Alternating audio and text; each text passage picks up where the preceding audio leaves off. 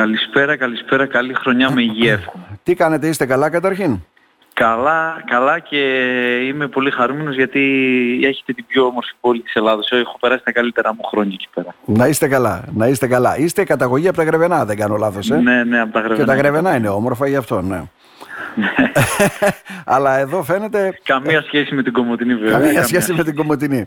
Ναι. λοιπόν, επειδή εδώ χανόμαστε γενικώς στη μετάφραση στην Ελλάδα και η πολυνομοθεσία αυτή και αλλαγές και τροποποιήσεις και όλα αυτά τα οποία έρχονται βέβαια και στα ασφαλιστικά και στα φορολογικά ε, και στις αλλαγές που υπάρχουν στα εργασιακά κυρίως με τον κατώτατο μισθό, ε, με τις τριετίες, εκεί πλέον γίνεται πρέπει να είσαι ε, νομίζω κάπως ο Αϊνστάιν για να τα διελευκάνεις. Ε, το Ναι. τι θα συμβεί και τι θα γίνει, γι' αυτό θέλαμε τα δικά σας φώτα κύριε Νάζο. Για να τα βάλουμε Λοιπόν. σε τάξη, να ξεκινήσουμε έτσι από τα εργασιακά. ε.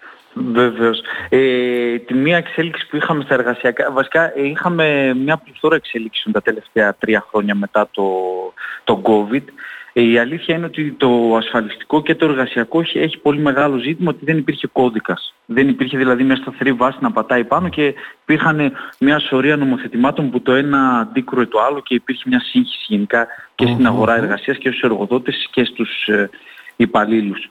Από εκεί και έπειτα μετά το προεδρικό διάταγμα του 22 ε, ξεκαθάρισε το ατομικό εργατικό δίκαιο και τώρα με τον νόμο που ψηφίστηκε τον Σεπτέμβριο που μας πέρασε με τον 5053 σε εισαγωγικά έγινε μια νέα αναθεώρηση. Τι είπε το νομοθέτημα, είπε ότι ξεπαγώνουν οι τριετίες που με την ε, έλευση του μνημονίου είχαν ε, γίνει πάγωμα ορίμανσης οπότε μέχρι τις 14 Δευτέρου του 12 μπορούσε να προσμετρηθεί η προϋπηρεσία σε έναν εργαζόμενο είτε ήταν ημερομίσθος είτε ήταν έμισθος και ξεπαγώνουν από 1η Πρώτη του 24.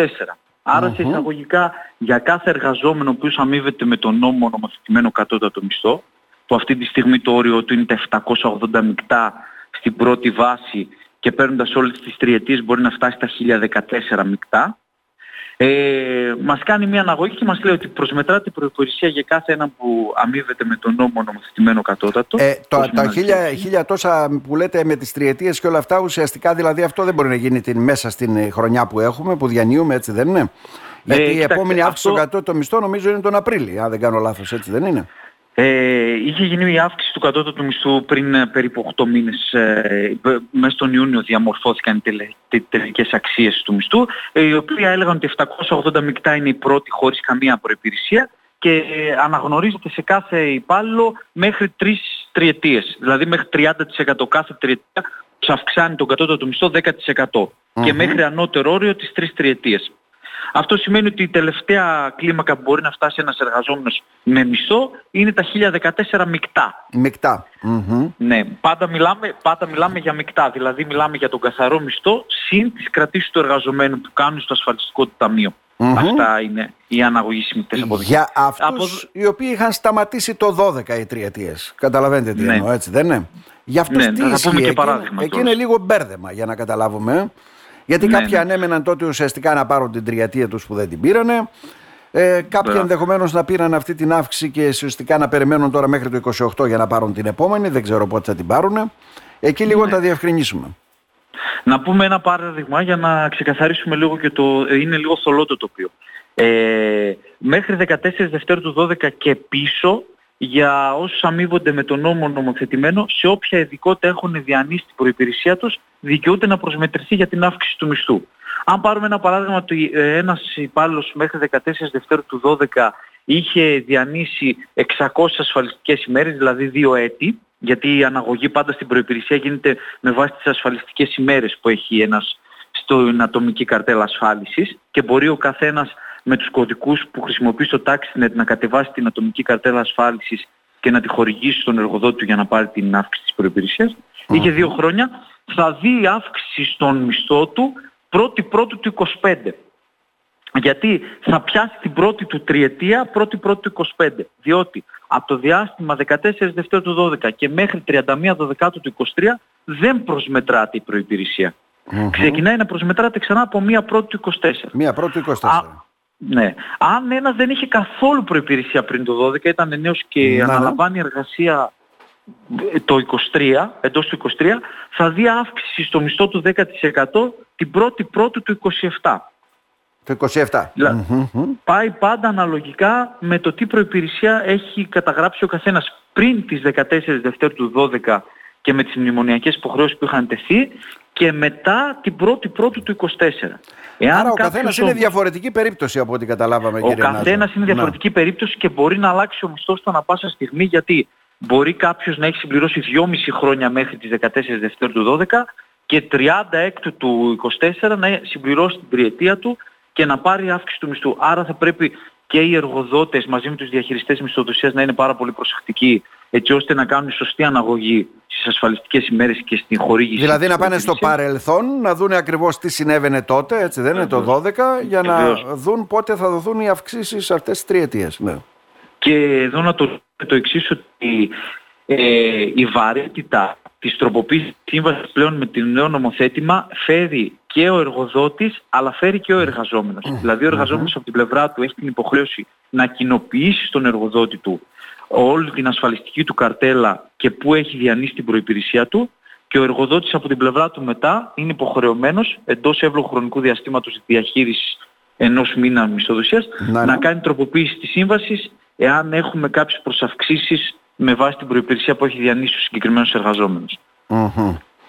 Τώρα, στην πράξη τι θα συμβεί από αυτά τα οποία λέμε είναι λίγο δύσκολο βέβαια. Κοιτάξτε, αν δεν κάποιος εργοδότης δεν προβεί στην ε, τροποποίηση ή δεν χορηγήσει τα επιδόματα προϋπηρεσίας και τα πρόστιμα είναι αρκετά μεγάλα και από το Σώμα Επιθεώρησης της Εργασίας γιατί πλέον οι έλεγχοι έχουν γίνει ηλεκτρονικοί και πολύ περισσότεροι από ό,τι ήταν σε προγενέστερο Άρα εύκολα μπορεί να διαπιστωθεί έτσι μια τέτοια Πάρα πολύ εύκολα ναι. και γιατί και, και πλέον και το κομμάτι του ΠΚ είναι τα περιφερειακά ελεκτικά κέντρα ασφάλισης που εκεί στην Κομωτινή έχετε κιόλας εσείς ε, μπορούν κάλλιστα σε έναν τυχόν ενδεικτικό έλεγχο που θα κάνουν στην επιχείρηση επειδή έχουν την πρόσβαση στους ατομικούς λογαριασμούς της ασφάλισης να δουν από μόνοι τους αν ένας υπάλληλος έχει ή δεν έχει προϋπηρεσία. Οπότε στη χρέωση του, της λάθος μισθοδοσίας το ΙΚΑ προσθέτει και ένα καπέλο 30% έως ποινή στις διαφορές που θα βάλει. Μεγάλο Άρα καταλαβαίνετε ναι. είναι μεγάλα τα ποσά τα οποία θα βγουν σε έναν τυχόν πιθανό έλεγχο που έχουν γίνει τέτοια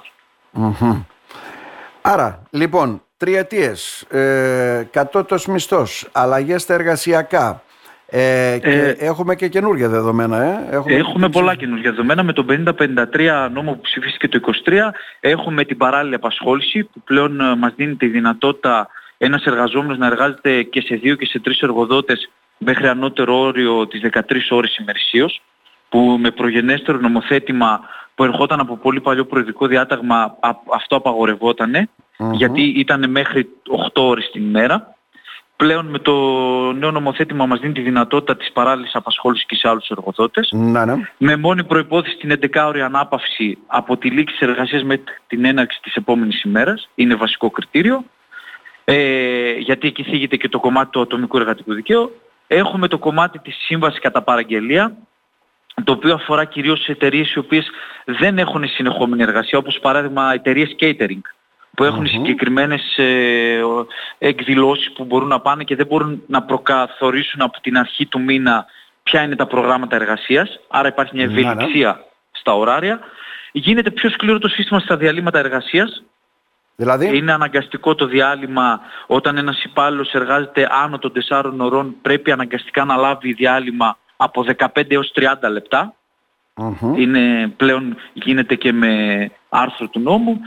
Ε, μετά υπάρχει μια νέα πλατφόρμα του Rebrain Greece από το Υπουργείο Εργασίας που σε εισαγωγικά δίνει δυνατότητα στα μυαλά που έφυγαν έξω στους επιστήμονες να επιστρέψουν πίσω και να πάρουν κάποιες ευεργετικές διατάξεις στην ασφάλισή τους και στην mm-hmm. έναρξη της επιχείρησής τους και αυτό είναι μέσα στο νομοθέτημα του Υπουργείου Εργασίας. Ναι. Ε, και γενικά έχουμε μια πληθώρα αλλαγών σε ό,τι αφορά τα ωράρια και την ευελιξία στα εμπορικά Ε, μας δίνει πιο ευέλικτο ωράριο στα εμπορικά καταστήματα αυξάνει τις Κυριακές που μπορούν να εργάζονται μέσα στο χρόνο ε, και σε εισαγωγικά μετά το μόνο που κάνει είναι ότι στην περίπτωση που σταματήσει το ωράριο του υπαλλήλου δεν μπορεί να βρίσκεται εντός του χώρου εργασίας.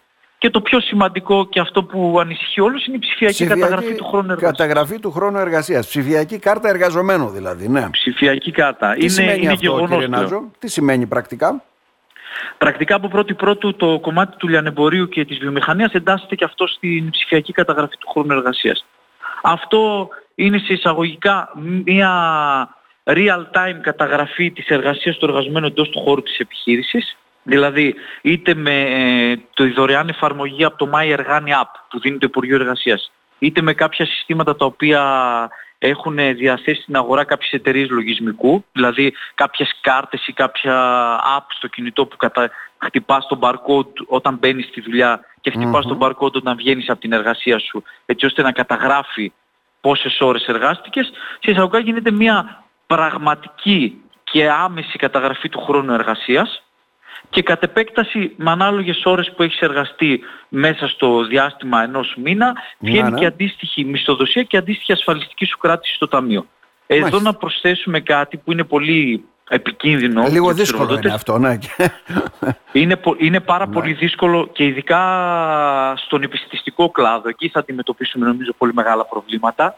Ε, όμως είναι ένα μέτρο ασφάλειας για τους εργαζομένους γιατί γενικά στην Ελλάδα και μετά από το νόμο 1892 που, 1890 που μπήκε η μερική αντί να χρησιμοποιήσουμε το μέτρο της μερικής σαν όπλο για να δώσουμε νέες θέσεις εργασίας και αυτά, στην ελληνική αγορά χρησιμοποιήθηκε κυρίως... Έγινε καταστρατήγηση. Τα τετράωρα γίνονται ναι, εξάωρα και άλλα γίνονται οχτάωρα. Το ξέρουμε πολύ καλά αυτό. Οπότε είναι ένα μέτρο το οποίο ε, ναι μεν ε, αποδεικνύει την πραγματική εργασία, ε, δίνει μια, ένα μανδύα προστασίας προς, την, ε, προς το εργατικό δυναμικό.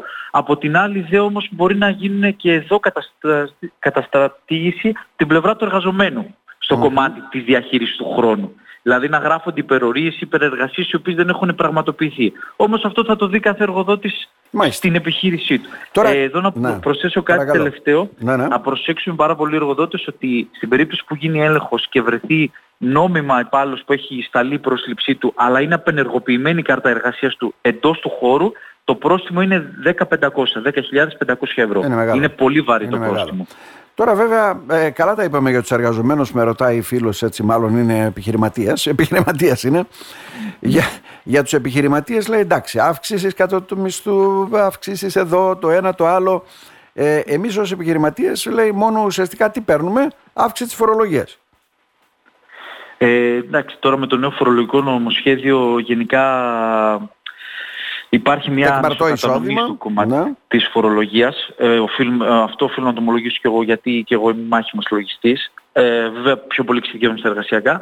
Η, γενικά και επειδή είναι και το διδακτορικό μου πάνω σε αυτό το πράγμα, το μισθολογικό κομμάτι έχει αυξήσεις δημιουργεί ένα βάρος προς τις επιχειρήσεις, ενώ το Υπουργείο είχε εγγυηθεί ότι θα ρίξει και άλλο τις ασφαλιστικές κρατήσεις έτσι ώστε να δημιουργήσει και νέες θέσεις εργασίας.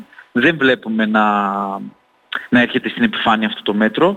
Γενικά οι μειώσεις που έχουν γίνει το τελευταίο διάστημα είναι πάρα πολλές και βλέπουμε ότι όταν σε έναν μισθωτό πληρώνεις 40% κρατήσεις επί των μεικτών αποδοχών, καταλαβαίνετε ότι το βάρος είναι, είναι μεγάλο πολύ μεγάλο και εννοείται ότι δεν μπορούν να δημιουργηθούν και νέες θέσεις, ε, νέες θέσεις εργασίας.